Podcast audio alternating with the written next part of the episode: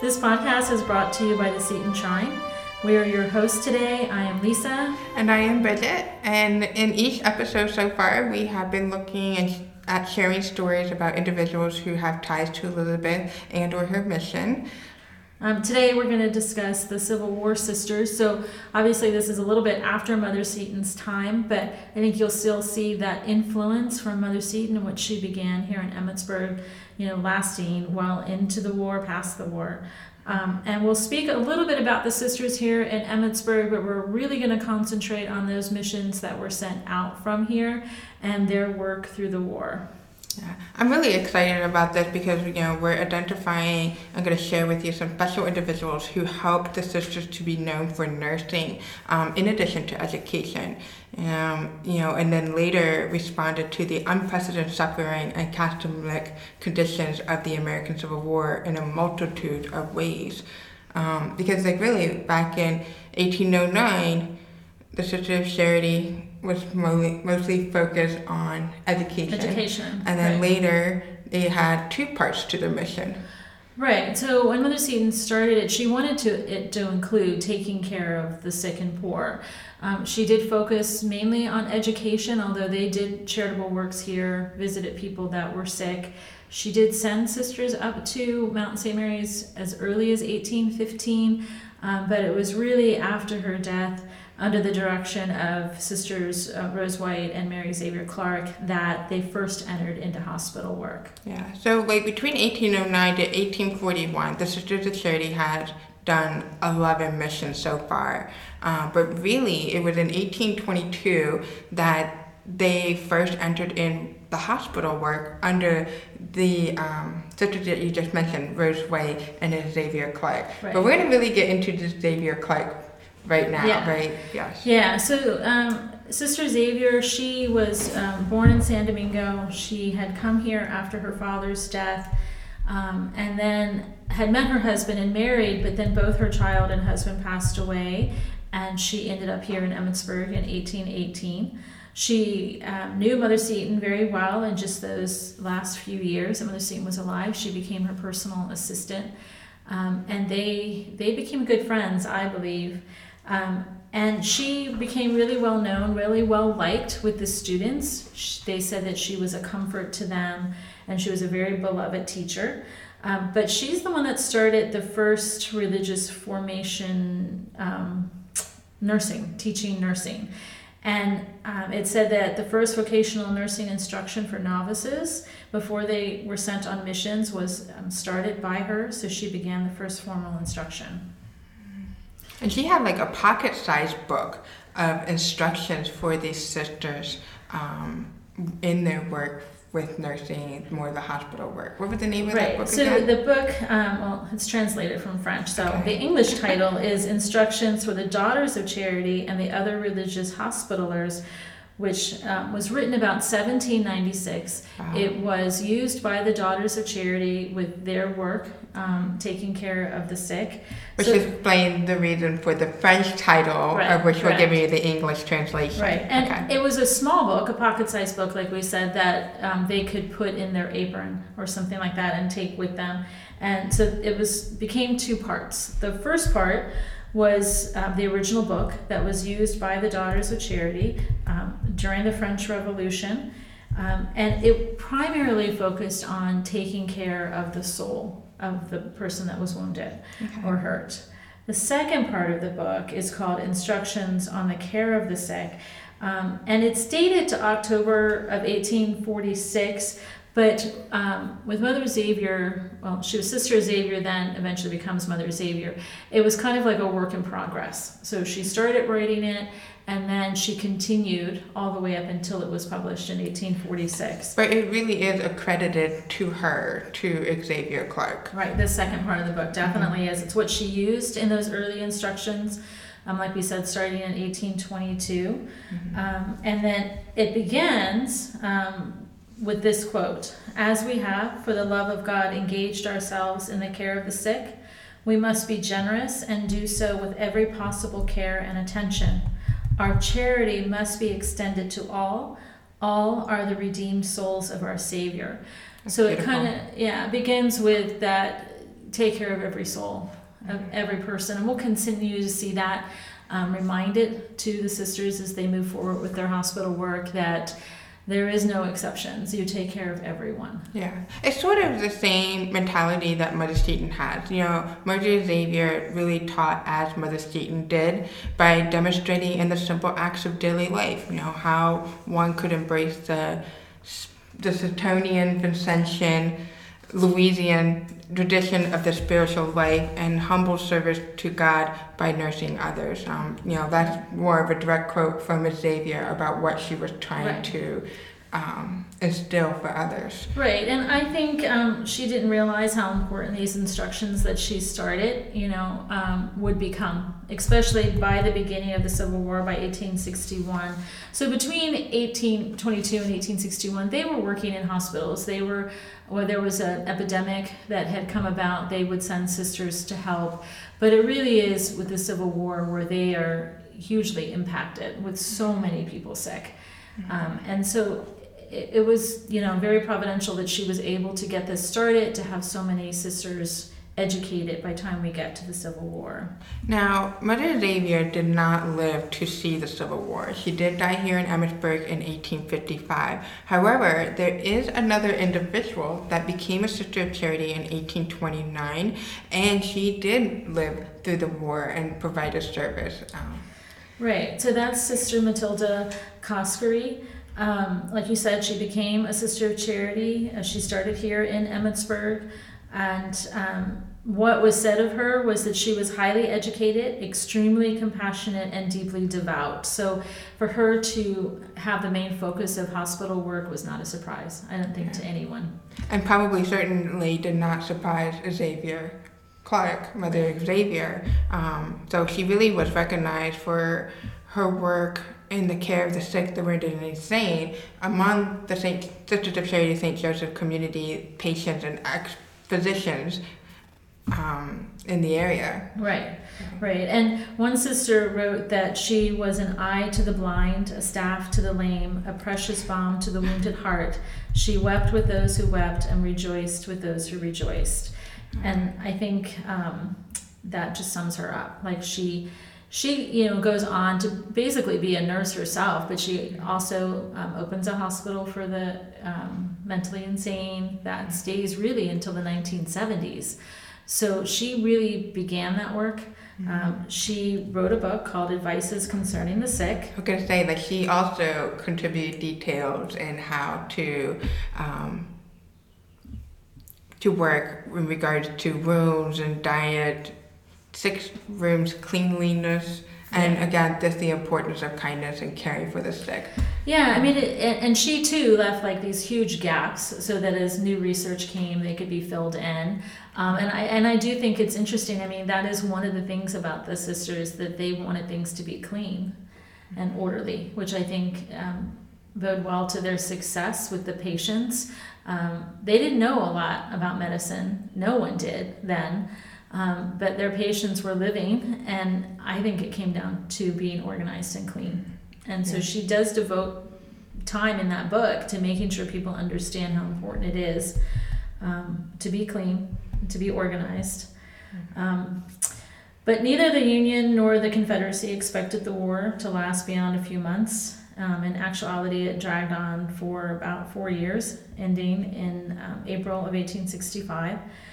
There were over 600,000 men that died in the war, but over 400,000 of them were from disease, not um, bullets, not injuries in the war. It was all from illnesses. Mm-hmm. So conditions on the battlefields, um, most in the South, that's where most of the battles took place, were horrendous. Um, wounded soldiers were left on the field sometimes for days with no shelter, little food or water, um, scant medical attention, and military hospitals proved to be inadequate to the care of those in need. Yeah. And so, with the increased need to take care of the sick, the wounded, um, there was petitions that were starting to circulate requesting the sisters to come, who were the only set organization that actually had rules and guidelines that were very structured in their care for the sick. So there was a lot of petitions coming here to Emmitsburg, specifically to Father Burlando, Right. who was the director of the Daughters of Charity here. Because by that time, the Daughters of Charity had formed together with the Sisters of Charity St. Joseph under one federation. Right. So they're primarily daughters, and then he was the director. Right, and yeah, and he was a Vincentian priest, and so wherever you see Daughters of Charity, there are Vincentian priests. That was kind of the deal between St. Vincent and St. Louise, that there would be a priest um, nearby. That way it ensured that they always had um, the sacraments taken care of. And so Father Burlando, like you said, was here, and so he writes um, two documents. One is to the places they're going, the hospitals or the makeshift hospitals. The other was to the sisters themselves. So the first list of conditions under which the sisters agreed to go and service somewhere was one, that no lady volunteers be associated with the sisters in the duties such as an association would be rather an encumbrance than a help. I think that is basically saying not that we don't want your help, we don't, you know, not value your help. It's more like we have a system, we have a way we work. We'll be more efficient if you just let us do it. Yeah. And so I think that was Father Burlando kind of saying, you'll see if you just let them do their job, they'll do it. Um, two, he asked that the sisters should have entire charge of the hospitals or ambulances. I think this is interesting too, but I think it goes back to they're very efficient. They're going to order the supplies, they're going to keep things clean. If they have to listen to doctors or generals telling them what to do, they're not going to work the same way. Now, at the same time, so he set these instructions for the sisters, and it seemed very um, active, you know. And you're thinking of sisters coming from a religious life. So just because he gives these instructions of how of how to's basically and what the requirements are, he does recommend that they still spend time on the virtues of humility, modesty, and charity. Right. So that comes in in the in the second letter. The second letter is a 12-page letter. It is not dated, um, but we assume it would have been around that same time in 1861 when they're first called onto the battlefields. And yeah, to them it's more specific. Like he's expecting that humility, that modesty, that charity. He's reminding him that the work which you are engaged in is God's own work. The poor sufferers whom you are endeavoring to relieve are God's own children.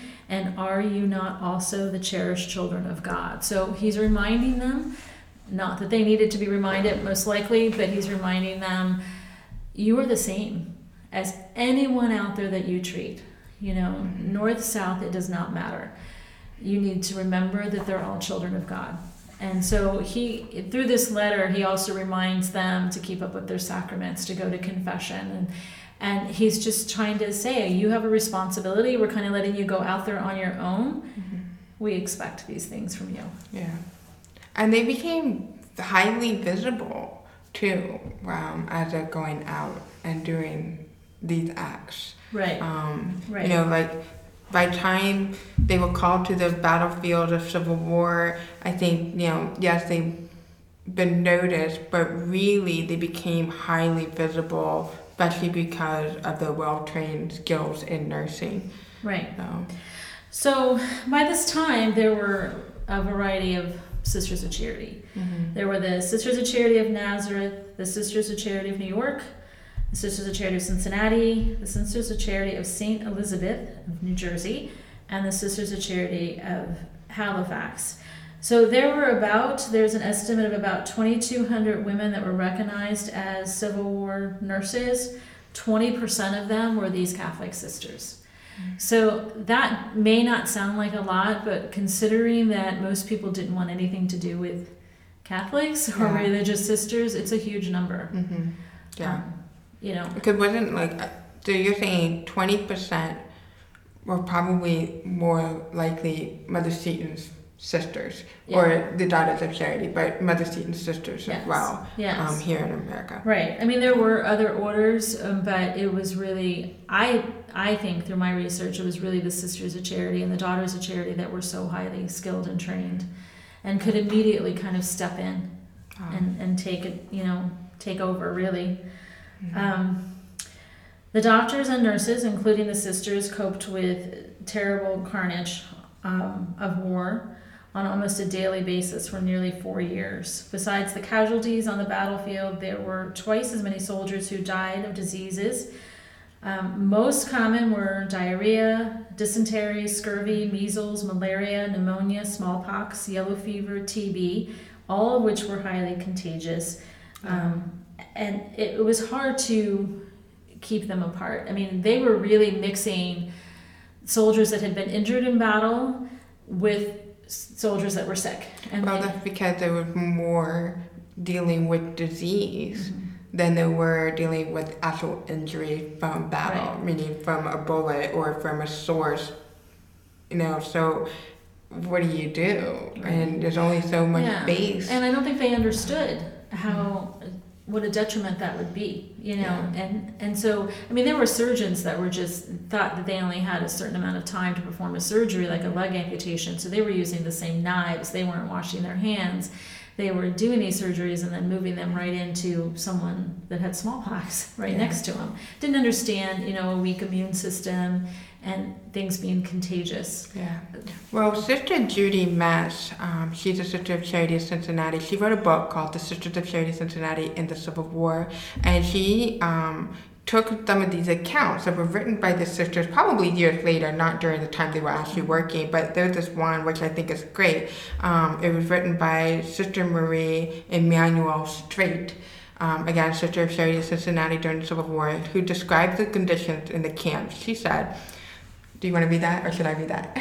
I mean I can read it. Okay, so I'll let Lisa quote that. So, Um, because of insufficient ventilation, the lack of provisions for hygiene, the lack of plumbing, and at times even cots for the sick and wounded, epidemics flourished in military hospitals. Smallpox especially hit one camp after another, and then the men stood in terror of that scourge.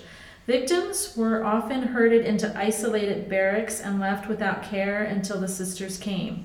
Sister Anthony O'Connell mentions in her diary walking into one such ward where a score of smallpox victims lay huddled together without ventilation or plumbing. The odor from their poor weeping flesh was so terrible, she admitted, that I did not think I could endure it. At another camp, she got wind of a plan to burn a tent and the unfortunate patient in it because the men assigned to work were afraid to approach a smallpox case. That's murder, she told the officers indignantly, and then volunteered to care for the man herself until his recovery. yeah, so fear and the disregard for the sick due to the fear was a huge problem that the sisters were facing, and they often themselves had to put their own fears aside and go And and, charge in, and yeah. charge in and, Yeah, deal with I it. I mean, yeah.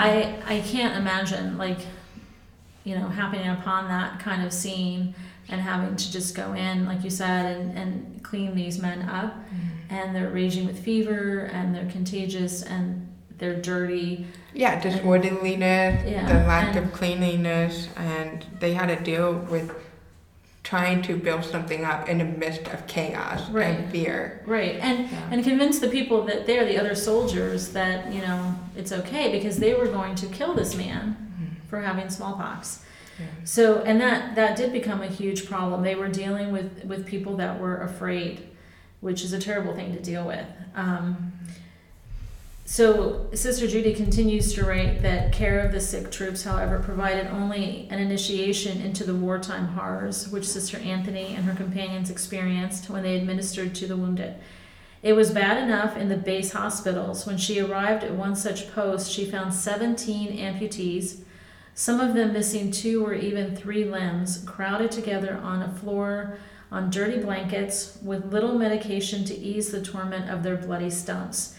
This was nothing in comparison to what they would encounter on hospital boats or in the battlefield. So this was mm-hmm. just in a hospital. Yeah. That was the condition. Yeah. Yeah.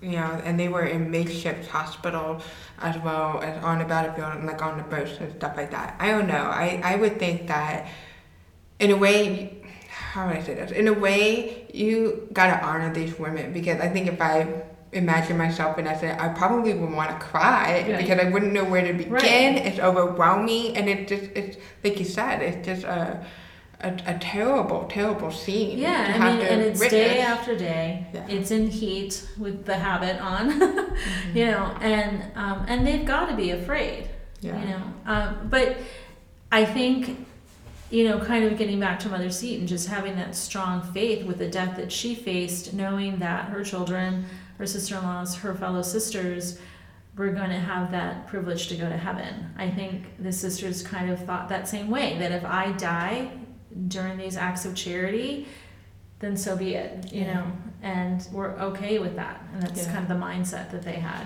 Yeah, and they were not at all immortal uh, going in and um, dealing with these patients, you know, treating the care or treating the sick, um, those affected with disease, because in the Sisters of Charity of Nazareth, there would be five sisters that would have died as a direct result of the tireless service um, in, do, in working with the soldiers that Right. were succumbed by disease. Right, so that's an interesting point. So there weren't any sisters that died from like gunshot or bullets, um, but there were sisters that died from these illnesses. And and starting with the Sisters of Charity of Nazareth, like you said, there would be five that would die. Um, and one of the first to die was a Sister of Charity from Nazareth, and that was Sister Mary Lucy Dosh. Um, she was assigned to nurse typhoid patients, and while performing her duties, um, she died on December 29th of 1861. So she is the first sister that we see die. hmm And what's interesting about her, we mentioned her in our Civil War sister exhibits as well. She had gotten military honors in Yeah. her funeral.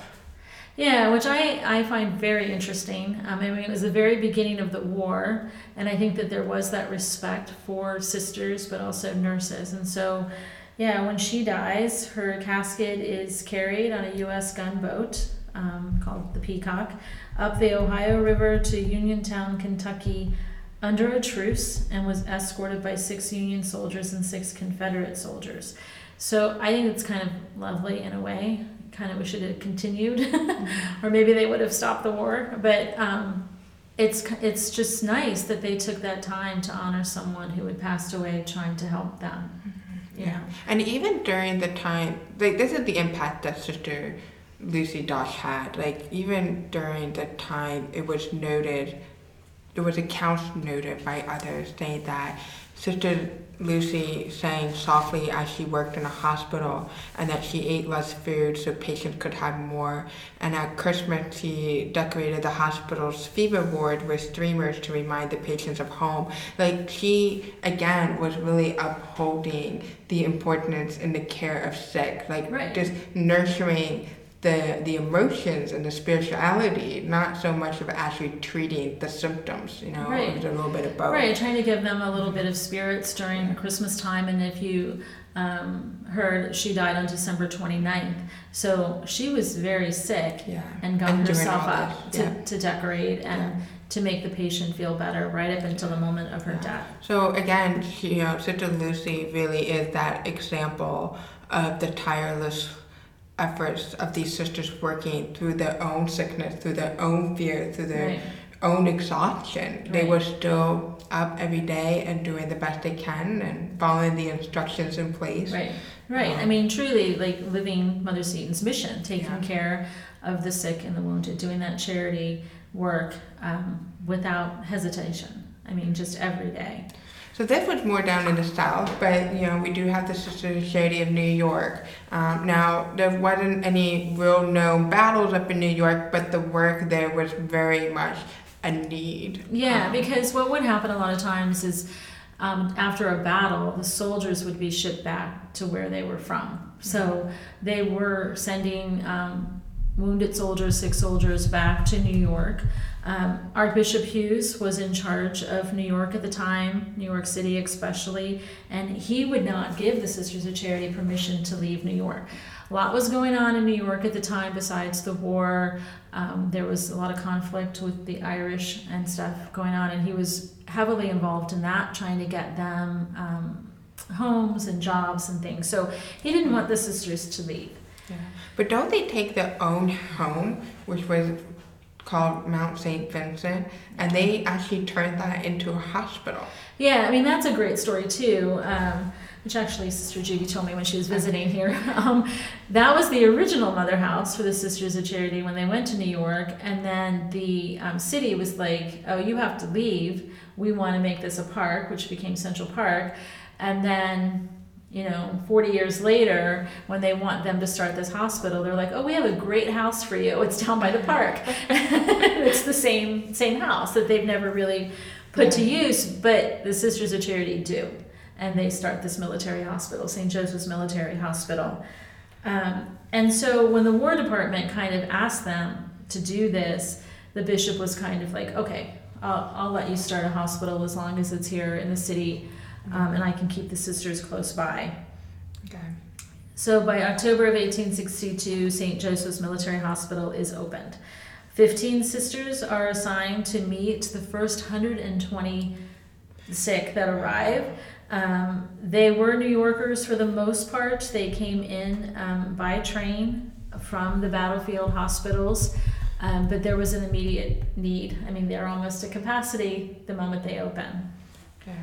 Like they had um, like a plan before the first patients started arriving. However, um, they end up having to again they were it wasn't just amputees that they were dealing with or flesh wound. They really were dealing with the contagious diseases, Right. and they end up having to start erecting isolation tents on the ground right outside of Mount St. Right. Vincent Hospital. Right, which this kind of told me like two things. One, if if they're gonna have a hospital only for amputees, it's like how many amputees were happening? You know what I mean? Like people were losing limbs constantly. They didn't really know how to deal with that. I think so, and because they were doing so surgeries, like I said previously, so quickly, it was more like uh, I can't even. I don't even attempt to save this leg. Just cut it off. So they had anticipated having hundreds of amputees, and then all of a sudden they're getting lots of sick people too but also the fact that they they put up tents to separate the different kinds of sickness Mhm. like that was their wisdom and you know to not mingle the people that were sick because a person can't take on too much you can't get sick with too many things before you're going to die and Yeah. i think they might have done that because for their own organization Mhm. but it was providential i mean it worked out definitely to their benefit But here again, you know, they were really working around the clock. They even have four surgeons from St. Vincent that were providing pro bono services at the hospital. Um, and again, but not only were they just focusing on these soldiers, they also still had care of like orphans and children and the elderly and the and other patients at St. Vincent. So it wasn't just an exclusive focus to Right. these soldiers. They still were doing things they were doing prior to their arrival, and they Right. had to keep on I mean, they still had St. Vincent's, which was the main hospital um, in New York that they were taking care of, and now they have this second hospital that they're dealing with. So they still have their original patients and these new patients, and they're still trying to do all the things that Archbishop Hughes wants them to do with education and helping the poor Irish. Um, so they were doing housekeeping chores and distributing supplies, dressing wounds, dispensing medication, and again trying to keep the cleanliness and everyone fed. Um, and then they even found themselves actually in surgery too, trying Right. to help with that. I just again, it just like their skill level to be able to do this day in day out is really astonishing. Yeah. um, compared to today. yeah. Um, although there are probably nurses out there that are resonating to the work here. Oh, to I'm what they're doing now. Especially what we've experienced as a country, and especially in New York, what New York Mm-hmm. experienced. Um, but the Surgeon General um, and many generals and commanders um, were very taken with the sisters. They liked having them because they were worker bees. Um, and the Surgeon General actually said that um, they were the only women with hospital and administrative experience, knew how to follow orders, worked quietly, did not complain about the food or the accommodations, and did not waste time consorting with the soldiers. So they were focused on their work. they were trying to find a husband. yeah, but they were, um, you know, while there was an unspoken ban against evangelizing, the sisters were providing the spiritual comfort and they were encouraging the dying to seek God's forgiveness. And it turns out there were some that were wishing to be baptized and wanted to prepare the you know the dead for religious burial. So they helped them with that. Um, Yeah, I mean, Yeah. that was something that was very important, I think, that they were told by Father Milando, don't push your faith on people, yeah. but kind of be there for them if they, if they want it. And to their surprise, they did find that a lot of these soldiers wanted to be baptized, they wanted to learn more and talk with the sisters about faith and God and and so that was they were very pleasantly surprised by that and that became a big part of their mission just to sit and, and talk to them write letters for them um, and it, and bring that comfort that we talk about. And they weren't impatient about it. They would sit with soldiers for a long time and not feel like okay i can't talk to you anymore. I need to move on. They were just very patient. Yeah, in fact, one of the um, Surgeon Generals, Charles McDougall, um, years after the war, um, was known to say, you know, that he, he, he had military hospital under his supervision, but he was known to have said that St. Vincent was the only one that never gave him any trouble because he said peace reigned there. So again, it's going back to what the sisters felt compelled to do in their work Right. and their work in for God and in for humanity. Right. So- They were definitely not a problem. They were a help. They didn't get anxious. They didn't get angry. Um, they just, when there was a need, they picked up and did it. And so it did provide peace. It provided something that the doctors didn't have to worry about.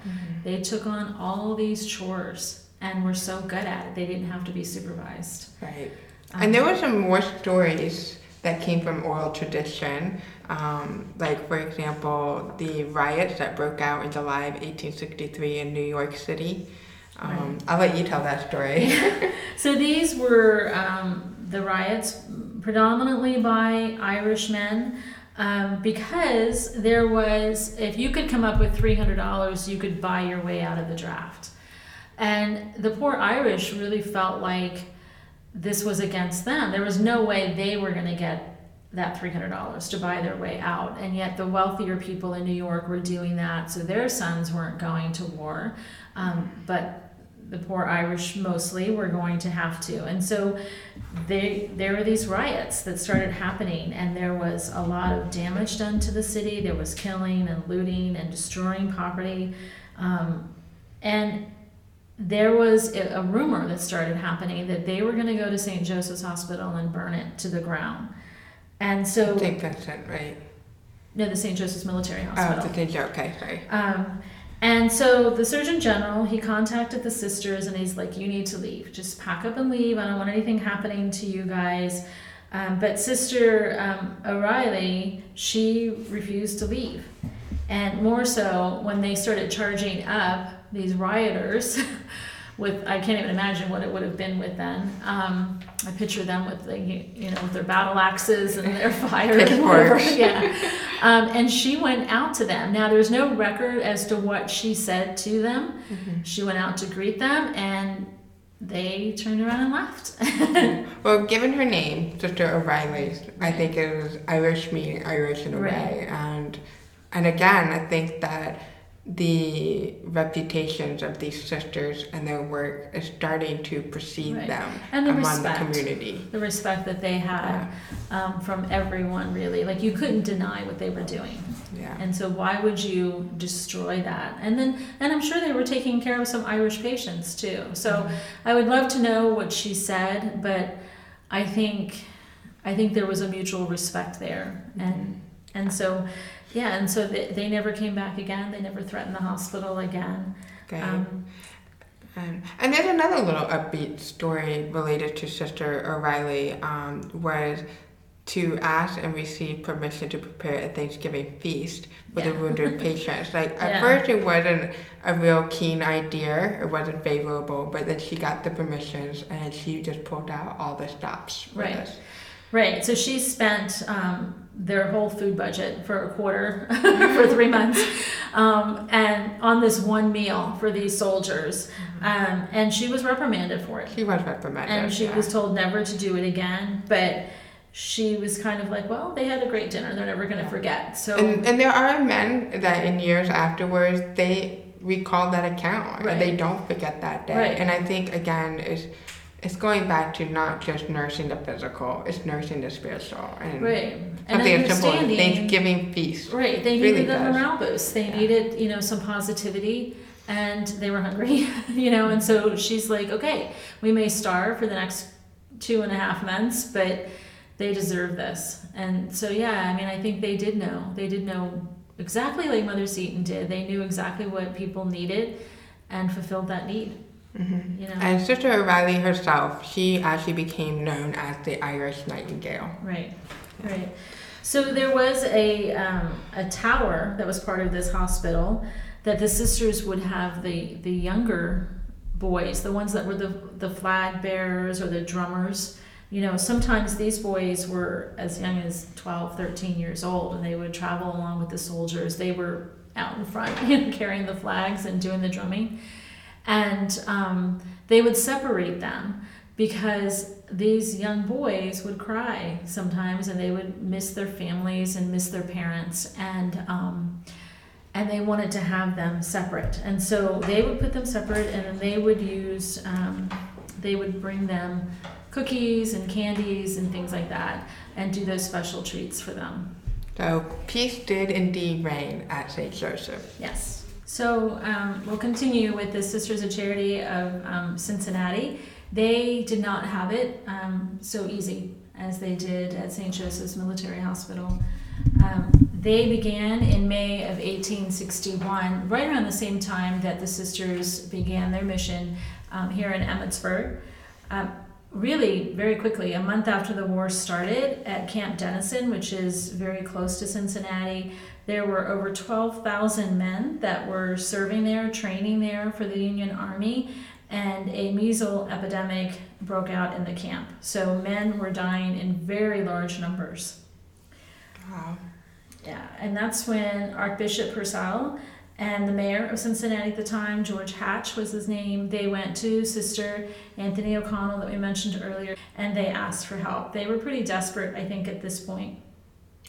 I am so glad that you're introducing Sister Anthony O'Connell. She is a, or was a very prominent leader for the Sister of Cincinnati during the Civil War. Um, she had done a lot of work, and um, she actually was probably one of the few sisters that really did take detailed accounts of what their day to day was like, what they were going through, not just the soldiers account, but for themselves as a sister, you know, what their Right. life was like. So this is again, it's all in Sister Judy Metz's book. And then they take the railroad along the um, Miami River and um, to the camp, but they don't stop there. They continue through um, the South. They go to Maryland, they go to Tennessee. They just start kind of going wherever they're needed.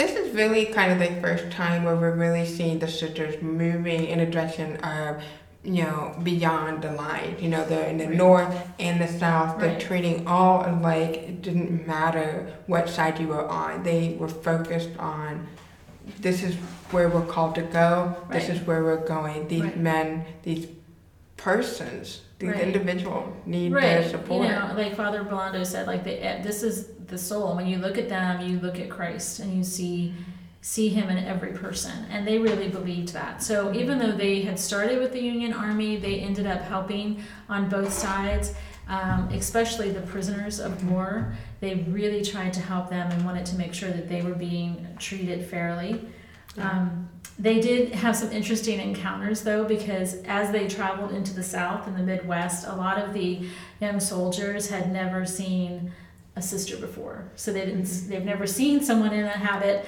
of any kind. So um, they uh, according to sister judy they were not comfortable with it at first. They called them holy marias um, and a whole lot of other not nice names yeah. um, but it didn't take long. I mean, when they started to see their kindness and their work ethic and how uh, they would continue to treat them fairly, no matter where they were from, what religion they were from. Um, they started to win these boys over. hmm Yeah, even um, this was evident in one of the diary entries of a Union soldier who was treated by Sister Anthony O'Connell um, on a hospital ship that was anchored in the Tennessee River. And he says something to this effect. Now, this is after the bloody battle of Shiloh that Right. happened in April of 1862. So she said, amid this sea of blood, she performed the most revolting duties of those poor soldiers, he wrote. She seemed like a ministering angel, and many a young soldier owes his life to her care and charity. I mean, it's it's pretty powerful when, in the midst of all this, there's something very angelic Right. of the presence and Right, peace. and that's kind of where they adopted the name Angels on the Battlefield Mhm. um, because they were willing to go right out onto the battlefields and help these soldiers who otherwise would have laid there and died alone. Mhm. You know, and they were willing to do it. And um, Sister Anthony wrote again about Shiloh that um, as they were on the floating hospital, she said, We just kept moving further up the river, being unsta- unable to bear the stench from the bodies that were dead on the battlefield. So they were trying to get these men that they were trying to help away from the battlefields so they're not kind of reliving it. And so they're moving up the river as they're trying to treat them. Yeah, so we had two accounts, one from a soldier, and then of course Sister Anthony, and they're they're very different. You know, right there, they they are sisters are telling us what they're seeing, what they're witnessing, is targeting all their senses, and meanwhile you get a sense of hope, of peace from the soldiers' entries, Right. which is very different, a vast difference. So- Yeah, I mean, um, there's an account of um, one poor fellow whose nose had been completely shot off and was nearly missed by the stretch bearers. When found, the young soldier was placed in a hog pen, the only place of shelter remaining. Um, and the sister writes, before he could be brought on the boat, he had lost blood enough, one would think, to cause death. His clothes were saturated, and the blood even reached his boots. So again to give you that visual i mean these sisters were charging right in with Yeah. bodies that were torn apart you know and it didn't shun them away like they went right in no matter how bad they smelled no matter how bad they looked and they were willing to take care of them hmm Yeah.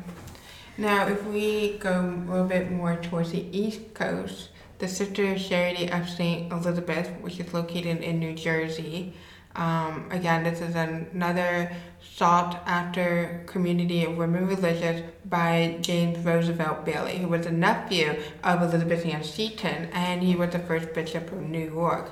right and i mean as we learned in margaret george's podcast that we did that he insisted that the sisters be trained by Margaret George, who was of Cincinnati, because she knew his aunt, Elizabeth Seton, and he wanted them to be trained the same way. He wanted it instilled in them to be charitable, um, to be kind, to, to look at every person the same. And so when he started the order, it was 1853, so it's pretty close to when the Civil War started. Yeah. Um, they weren't very big at the time. You know, there weren't a lot of sisters there, um, but they kind of jump right in, and they um, kind of do a makeshift hospital right there at the at the train station, um, getting those soldiers that are coming up from the south that have been injured.